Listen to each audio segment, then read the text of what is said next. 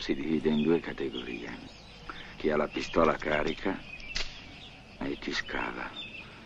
Tu scavi. Buongiorno, buon pomeriggio, buonasera, ben ritrovati, ma soprattutto ben ritrovate, amiche e amici del podcast Il brutto, il cattivo. Io sono Stefano Cocci, con me c'è Simone Zizzari. Ciao Stefano. Ciao Simone, come stai? Buongiorno, stiamo registrando a mezzogiorno e Stefano stava part- facendo cominciare la puntata senza registrarla, così facevamo i nostri bei 40 minuti di chiacchierata e poi ci accorgevamo che non c'era il recording. Benissimo, quindi la lucidità di Stefano sta diventando peggiore della mia, cosa mi preoccupa. Allora, caro Stefano, però buttiamoci subito, ne bando alle ciance perché abbiamo una puntata bella ricca di roba e quindi comincerei subito a raccontare che cosa raccontiamo oggi che non ci ho capito un cazzo neanche io. Allora, oggi io inizierei con un film che è sulla bocca di tutti, eh, Babylon di Damien Chazelle. Se ne sta discutendo molto, eh, se ne discute in termini abbastanza estremisti. Ci sono i pochi, ahimè, che lo hanno amato come il sottoscritto e i molti che lo stanno criticando aspramente. Scusa un attimo, prima che, prima che cominci a parlare di Babylon, perché io non l'ho visto Babylon, perché quel giorno ero impegnato a, vabbè, a, nel lavoro, quello mio principale, insomma, diciamo. E um, ti volevo chiedere, ma mh, mm, è vero che comincia con una cagata di elefante? Inizia con una, più che una cagata, una vera e propria diarrea. Di la diarrea elefante. di elefante. Cioè il film comincia a 3 ore e 20 e cominciano con la diarrea. E, e questo qua è un segnale di come sarà il film oppure no? Abbastanza, abbastanza sì, nel senso che è un film estremista, è un film eh, incasinato che racconta eh, feste, eh, droghe ed eccessi. È un film libero in cui Chazelle fa vedere un sacco di tette, l'ho già detto in altre occasioni. Eh, era, tante era, volte l'hai detto. Era tempo che non vedevo così tante tette in un film, in un film così importante, è un film in cui si vede la cacca, è un film in cui si vede il vomito, è un film in cui si vede lo sperma ed è un film in cui si vede la pipì. È un film senza limiti perché la... come film, eh, ma è anche un film senza, senza limiti perché la, la, cinepresa di Chazelle letteralmente vola raccontando questa, questa era del cinema muto che piano piano si trasforma in, in, nell'epoca del, del, sonoro ed è un film che lavora sull'accumulo eh, di virtuosismi, eh, di carrellate, di piani sequenza, ma soprattutto è un film che come piace a te è lungo 3 ore e 9 minuti. Senti, allora, prima che tu mi, mi, mi racconti brevemente, ta- ma la trama mi pare che l'avevamo tra l'altro anche già detta, quindi io eh, vorrei dare soltanto un commento veloce a questo film.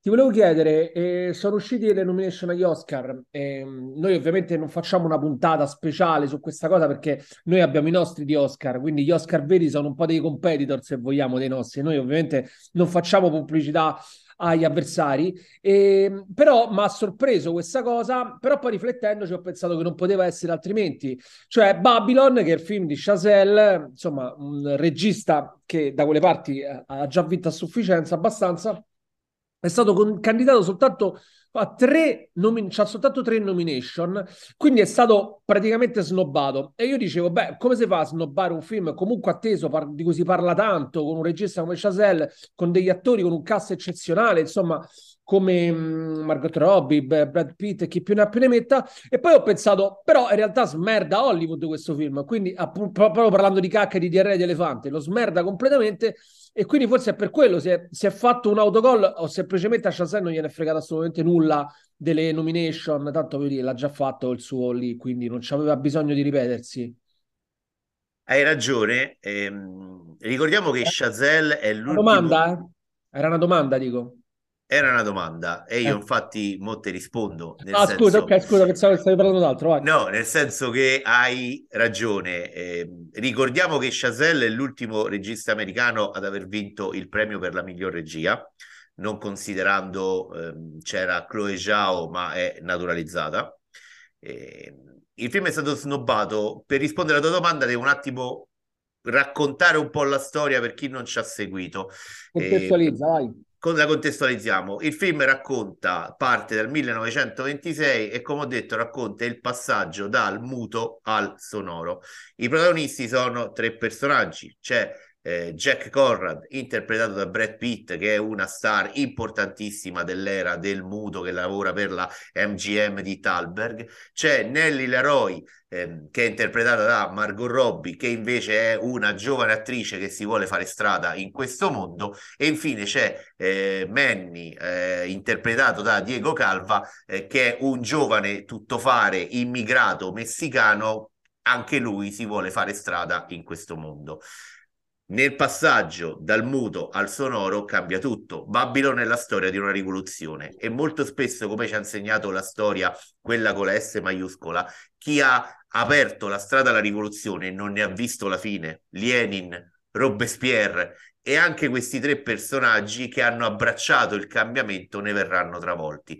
Ecco che Babylon non è solo un film che eh, fa vedere la montagna di droga, il sesso, le orge, le feste sfrenate, la cacca, la pipì, ma alla fine, se vai a scavare, è la storia di tre sconfitti della Mecca del cinema che non ce l'hanno fatta e come le loro vite sono state divorate da questa Mecca del cinema che le ha trasformate invece nei sogni che noi vediamo sul grande schermo.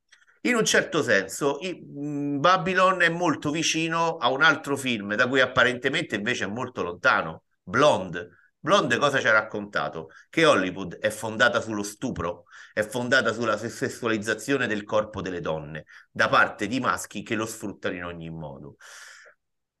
E forse raccontare questi sconfitti, che è un'immagine che all'America non piace tanto, eh, non, è stato, non è stato digerito ma aggiungo che essendo un film estremista, come ho detto prima, è chiaro che ha diviso molto il pubblico.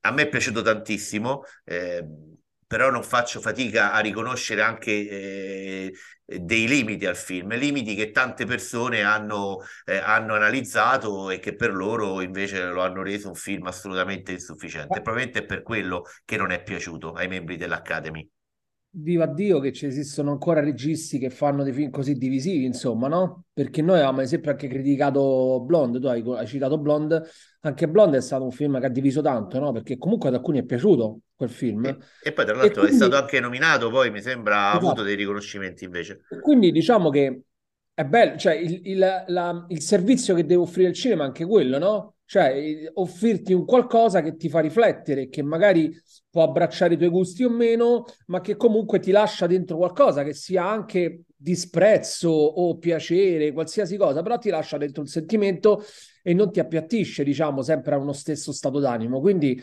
sicuramente ben vengano film così. Chazelle non è uno di passaggio, insomma, è uno dei registi più importanti che ci siano in circolazione.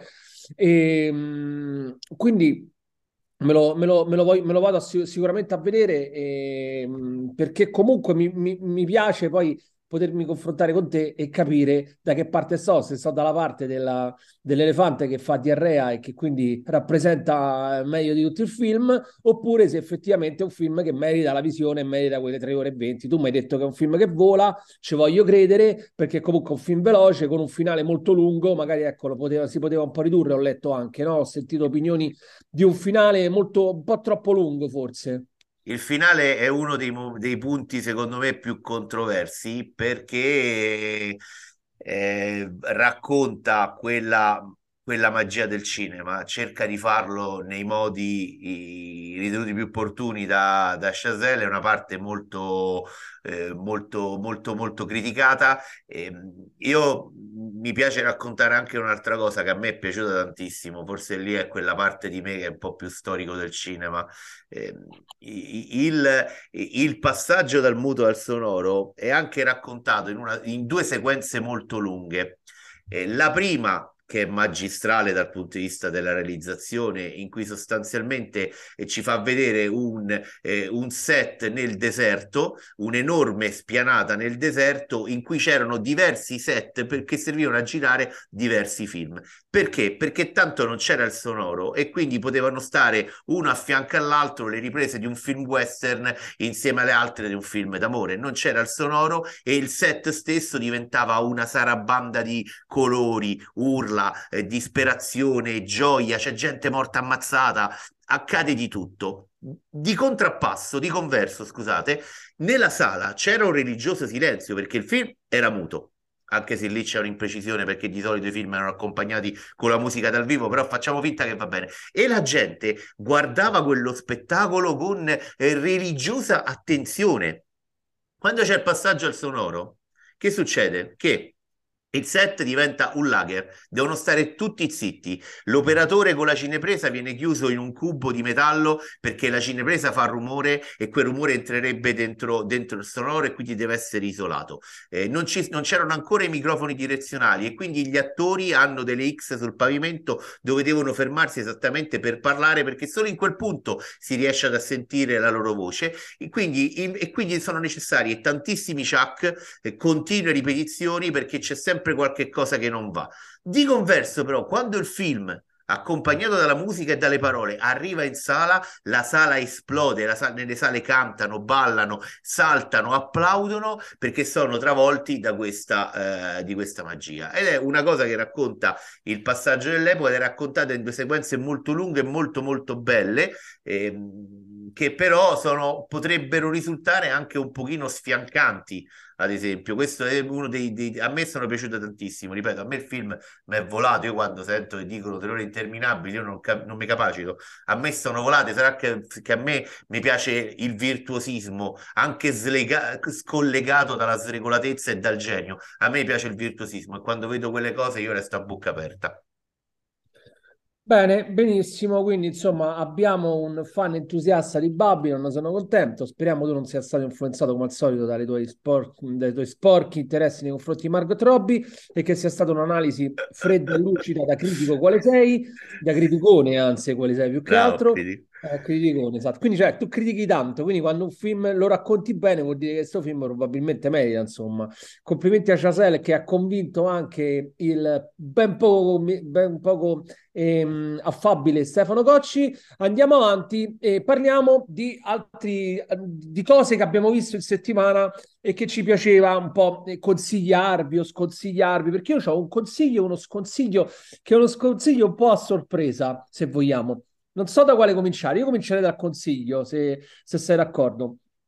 Consiglio una serie che è uscita il 25 gennaio e la trovate già tutta disponibile. Già questa è una bella notizia perché non mi piacciono quelle serie che, escono, che esce una puntata a settimana, tutte disponibili, sono otto puntate ed è una serie strana, molto strana, che però a me è piaciuta, è piaciuta parecchio. Allora, non sono quello che sta qui vi racconta, vi dice guarda, no, la serie, beh, la, che parla della serie come se l'avessi vista tutta. Ho visto solo le prime tre puntate, sono sincero, sono se ve lo dico, ma queste prime tre puntate mi sono piaciute veramente tanto.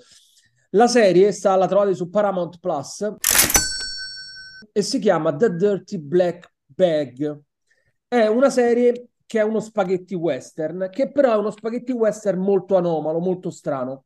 Ha degli insert molto evidenti eh, horror, quindi c'è, c'è molto, c'è, c'è una, una, un omaggio anche a Tarantino, c'è un omaggio a Sergio Leone, ci sono tanti omaggi in questa serie eh, che è ambientata nel western, quindi è una serie western, e ci sono questi personaggi che sono tutti molto interessanti, che mi, che mi sono piaciuti moltissimo, perché tutti quanti hanno, cercano qualcosa, quindi hanno, ambiscono a raggiungere qualcosa, che sia la ricchezza, che sia il potere, che sia la gloria, che sia la vendetta, anche. Ad esempio ci sta un, eh, un, uno dei, dei, dei, protagonisti che è interpretato da Douglas Booth, che è un, un, un tagliatore di teste vero e proprio, ovvero sia taglia proprio con una accetta le teste e le mette in questa sacca nera che è un po' la protagonista di questa serie perché dice appunto eh, non mi porto appresso un corpo perché una testa pesa meno di un corpo quindi lui mette le teste in questa sacca e poi va a riscuotere il um, come si chiama il, um, il wanted dead or Live, insomma, il riscatto.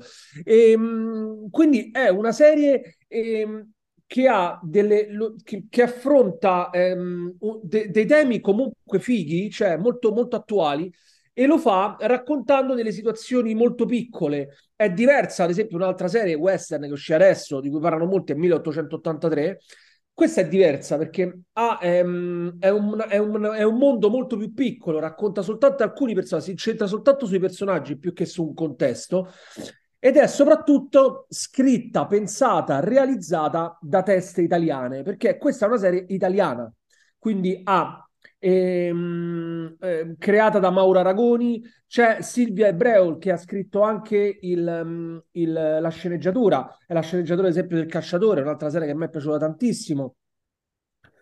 Quindi è una serie che eh, vi consiglio, non dura molto, ogni puntata dura tipo intorno ai 50 minuti, è stata girata tra l'altro in giro per il mondo, tra Spagna, Marocco, Italia, eh, durante la pandemia, c'ha eh, nel cast eh, ha tanti attori comunque molto interessanti, c'è appunto Douglas Booth che ve l'ho detto, c'è Dominic Cooper che è uno dei protagonisti che è lo sceriffo molto, molto infame, e poi c'è anche un personaggio, c'è un attore italiano che è Guido Caprino, che abbiamo visto nel Miracolo, insomma è un attore che a me piace tantissimo e ehm, quindi è una, una, una, serie che secondo me merita di essere vista. C'è pure Dito Corto, c'è pure Adrian Giller che è il dito corto del, del Trono di Spade che appare nella seconda puntata che è un personaggio cattivissimo. Quindi insomma queste prime tre puntate sono veramente molto fighe e quindi è una serie che vi consiglio.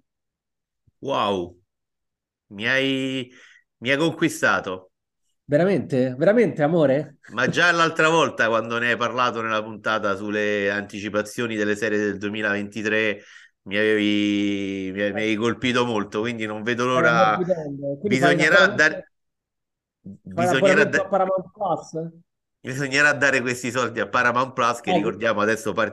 poi in post produzione metteremo l'effettino del, del registratore Metto... di cassa. Dai che ci prendo il chip. Il chip. E, e, seco- e, lo sconsiglio? Ma perché tu non c'hai altre cose, c'è soltanto Babylon. Io ho, allora ho, ho, ho diverse eh, cose oh, oh, com, com, come al solito, non me ne sono preparate. Eh? Non me ne sono preparate.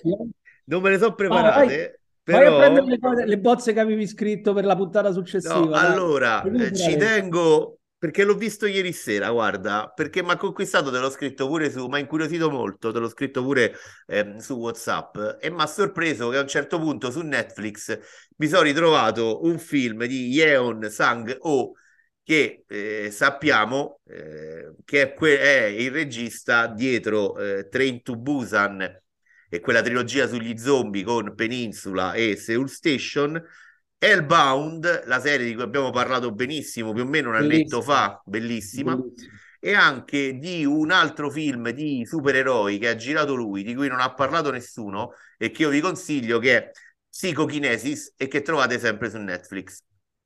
All'improvviso mi ritrovo su Netflix questo ehm, Jung He, eh, che è un film fantascientifico che, che allora, ha un incipit che mi ricorda un po' tante cose, tipo Gundam, perché sostanzialmente la Terra è diventata inabitabile per tutta una serie di soliti motivi, quelli che ci sta dicendo Greta ormai da due o tre anni, e quindi l'umanità si sposta su delle stazioni orbitanti tra la Terra e la Luna, eh, soltanto all'improvviso a tre di queste stazioni orbitanti gira il boccino, proclamano la Repubblica Adriana, io la prima volta ho letto Ariana e poi ho visto meglio Adriana, si ribellano e scoppia una guerra. E sostanzialmente le altre repubbliche tentano di eh, clonare eh, una eroina di questa guerra, una soldatessa valorosissima, eh, si era distinta per le sue missioni, per poter creare un esercito di cloni che possa porre fine alla guerra. La cosa curiosa è che a capo della, del laboratorio che sta studiando eh, il modo per poter realizzare questo super soldato c'è la figlia dell'eroina di qui sopra. Allora, la cosa sorprendente, Simone, a te piacerebbe che il film dura un'ora e 40 minuti. Quindi, Oh, eh, oh. Però stavolta il problema è anche quello, perché i primi 40 minuti passano in spiegoni. Ci devono spiegare il contesto politico, il contesto sociale, il contesto etico, perché viviamo in un mondo in cui eh, il cervello delle persone può essere clonato e a seconda di quanti soldi hai, eh, puoi eh, decidere eh, i- sostanzialmente il diritto d'autore, cioè se sei ricco te lo, te lo fai clonare e te lo tieni per te. Se non sei ricco, doni i, eh, tu dai i tuoi dati a delle aziende che potranno utilizzarli come vorranno. Quindi ci devono spiegare, ho detto il ponte- il contesto politico, il contesto sociale, il contesto tecnologico, il contesto etico. Passano 40 minuti di parole. Nel frattempo siamo ammaliati da quello che vediamo perché ragazzi c'è una realizzazione eh, grafica e visiva di questo mondo del futuro che è straordinaria. Visivamente Jung e vi ruba gli occhi. Dopodiché diventa sostanzialmente ex machina, ovvero vive tutto sui dubbi etici e morali su come il cervello, eh, sul come e il perché il cervello di una persona possa essere utilizzato e sfruttato dalle mega compagnie del futuro. Sono sincero, alla fine sono rimasto anche abbastanza deluso, anche la parte centrale sembra solo una scusa per arrivare allo scontro finale. Ehm, E, quindi io gli ho dato solo su Letterboxd, gli ho dato solo due stellette, sono rimasto un po', un po' deluso. Mi ha colpito molto scoprire, ora scusate, devo ritrovare il, eh, mh, il nome. Eh, la protagonista femminile è l'attrice Kang Soo-yeon. Il film è dedicato alla sua memoria perché l'attrice a 55 anni è morta lo scorso settembre, eh, quindi è morta giovanissima, appena terminate le riprese del film per un'emorragia eh, cerebrale, giovanissima, vabbè, comunque 55 anni, si è ancora giovani, eh, e, e pensate che lei fu la prima attrice orientale a vincere un premio in un festival internazionale, mi sembra a Cannes, vinse la Palma d'Oro come miglior attrice, quindi fu anche una pioniera eh, della recitazione ehm, e, e lo diciamo a pochi giorni dal fa- dalla notizia che Michelle Yeoh è la prima attrice orientale ad ottenere una nomination come miglior attrice protagonista agli Oscar e quindi un pensiero va alla signora Kang eh, e purtroppo resta questo film che non è bellissimo e ci resta il suo ricordo. Ok, allora Stefano, ehm, dopo questo, questo racconto io sono qui a darti il mio sconsiglio. Allora, è uno sconsiglio moderato però, cioè non è uno sconsiglio brutale come solo tu sai fare. È uno sconsiglio che riguarda una serie TV che è uscita sempre su Paramount. Scusate, non è che faccio, voglio fare marchetta a Paramount, ma Paramount sta in questo momento sta uscendo forse con le serie più, eh, che ti posso dire, di cui parla- si parla di più. Simone, ti sta sfuggendo di mano sta cosa, io te lo dico, ciao, fai una Allora, bella figura. eh. Prometto, no, a parte gli scherzi, dai, giuro che è casualità. Non ci prendo una lira, ovviamente, non c'è manco bisogno che voi dico, non scherziamo, ma cioè, ci mancherebbe altro. È che proprio veramente, ascolta, ti prometto che non, non ne parlo più per almeno 3-4 puntate, promesso. Eh, esce, esce, questa- Sei proprio un cane malato, come direbbe il nostro amico Giuseppe Mourinho. Allora, la serie è Tulsa King. Perché sconsiglia? Allora, e questo è un po' clamoroso perché insomma io sono un fan sfegatato di, del mio amico Silvestre Stallone. E, mh, allora, co- cosa ha di bello questa serie? Questa serie è di bello Silvestre Stallone. Quindi, quando entra in scena lui, lui c'è in quasi tutte le scene di questa serie. Ehm, però ha solo lui, è questo il problema. Ci arriveremo. Prima vi racconto un po' che cos'è Tulsa King. Allora, Tulsa King è la serie creata da due tes- teste pensanti, molto pensanti e molto ben giustamente eh, esaltate da Hollywood. Sono Taylor Sheridan e Terence Winter, che è la, eh, la testa dei Sopranos, ed è in questo ruolo, in que- nel ruolo di showrunner di questa serie.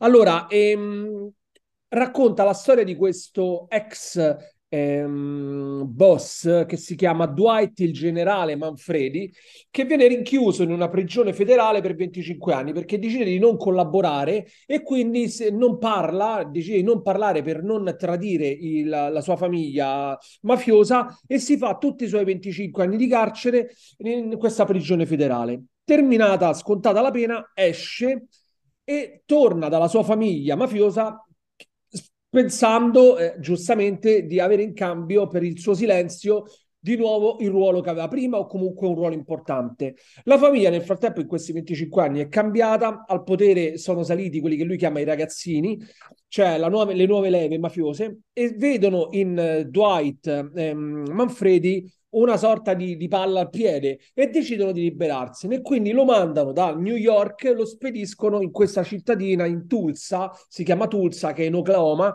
per dar vita lì alle sue nuove, alle sue nuove, tutte le sue nuove attività mafiose e criminali.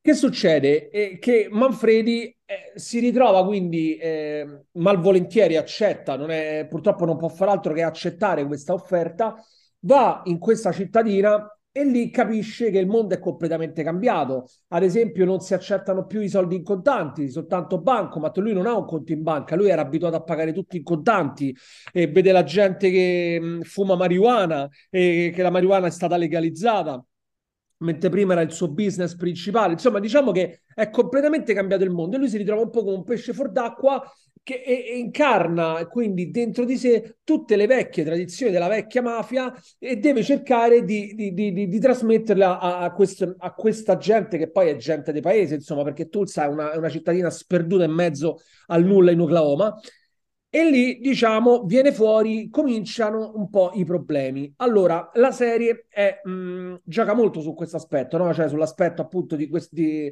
su, sul gioco tra le, il vecchio Manfredi e il nuovo mondo. E questo ovviamente regala facile, mh, mm, gioco facile ad una, appunto a due teste pensanti, come avevo detto prima, Taylor Sheridan e Terence Winter, per loro è un gioco da ragazzi, riuscire a raccontare qualcosa di divertente. Però l'ironia ehm, a volte è un po' forzata. Io ho trovato questa serie come un tentativo un po' eccessivo di provare a, a scopiazzare, perdonatemi il termine, scopiazzare forse è un po' eccessivo, però comunque ci sono dei richiami forse un po' troppo eccessivi a quella linea che era un po' la linea narrativa, eh, anche se le storie sono diverse ovviamente, dei Sopranos, piuttosto che appunto a, a, alle serie che è abituato a creare Taylor Sheridan. E questa cosa mi ha dato un po', un po', fastidio, diciamo. La serie si regge tutta sulle spalle di, di Silvestre Stallone, che fa un lavorone, tra l'altro è la sua prima serie, e lui ha 75 anni, mi pare, non mi ricordo quanti anni ha, 73, 76, non mi ricordo, regge sulle spalle tutte le scene di questa serie, e lui è favoloso. Però intorno a lui si, muovono, si muovono dei meccanismi che sa, sanno un po' di già visto, non c'è nulla di particolarmente nuovo in questa serie, leggi quei nomi, leggi Terry Sheridan e pensi subito a Yellowstone, pensi a, a già sai cosa andrai a, a vedere. E sta cosa a me un po' Sicario. Sicario, sì, esatto. E questa cosa un po' mi ha dato un po' fastidio. Non, non ci ho trovato niente di nuovo, ecco, quello voglio dire. Le puntate sono brevi, quindi comunque si vede, è una serie che scorre via, esce una puntata a settimana. Però mi aspettavo qualcosa di più, ecco, diciamo così, ma un po' deluso da questo punto di vista al netto di uno, di uno stallone straordinario.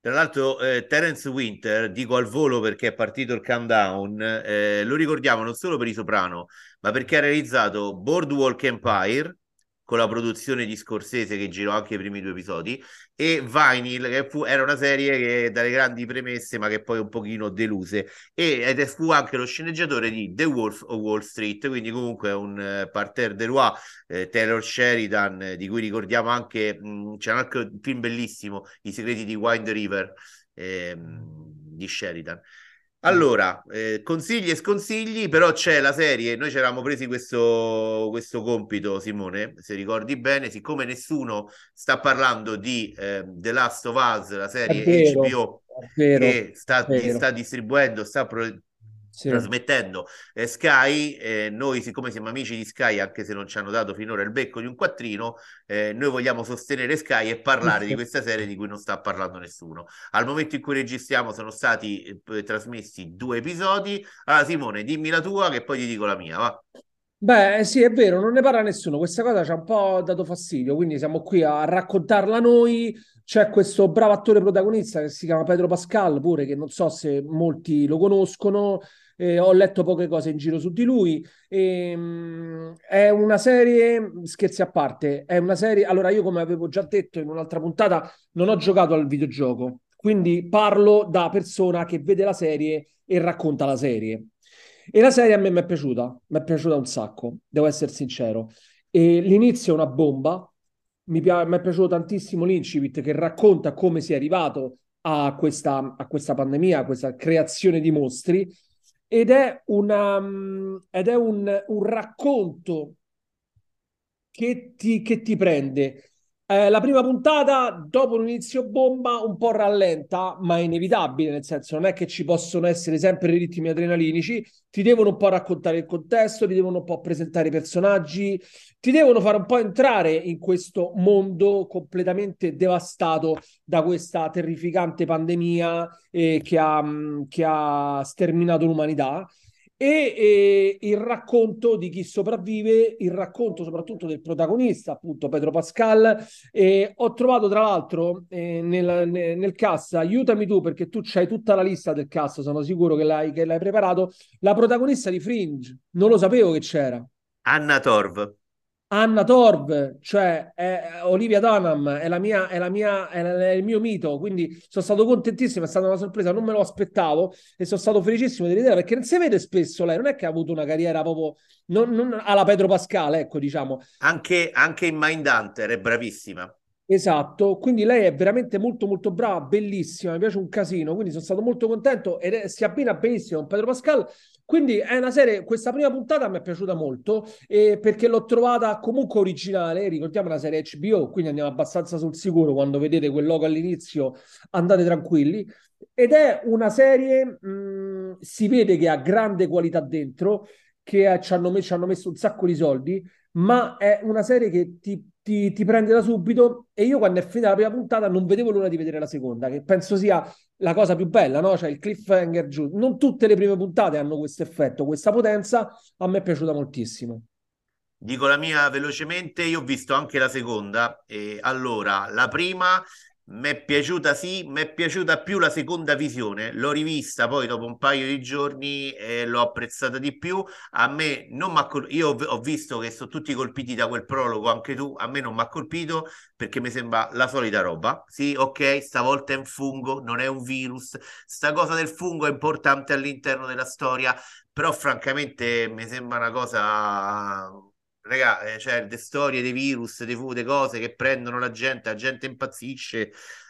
Mi sembrano, mi sembrano masticate rimasticate. Non mi colpisce il fatto, cosa che a qualcuno l'ha colpito. Ehm, parlo sempre anche io, da, non, non, ho mai giocato e manco mi importa, francamente. Parlo solo della serie TV. Non mi colpisce il fatto che si svolge vent'anni dopo e quindi c'è una situazione politica sociale cristallizzata di cui il protagonista, interpretato da Pedro Pascal, è anche una devianza, cioè lui è quasi una sorta di criminale, no? Perché si oppone a modo suo, è un contrabbandiere la seconda puntata invece è una puntata grandiosa, è una puntata grandiosa in cui avvengono sempre le solite cose, perché come saprete la storia eh, di questo personaggio che deve salvare una ragazzina che a quanto pare contiene nel suo DNA, nel suo corpo il segreto per combattere questo fungo.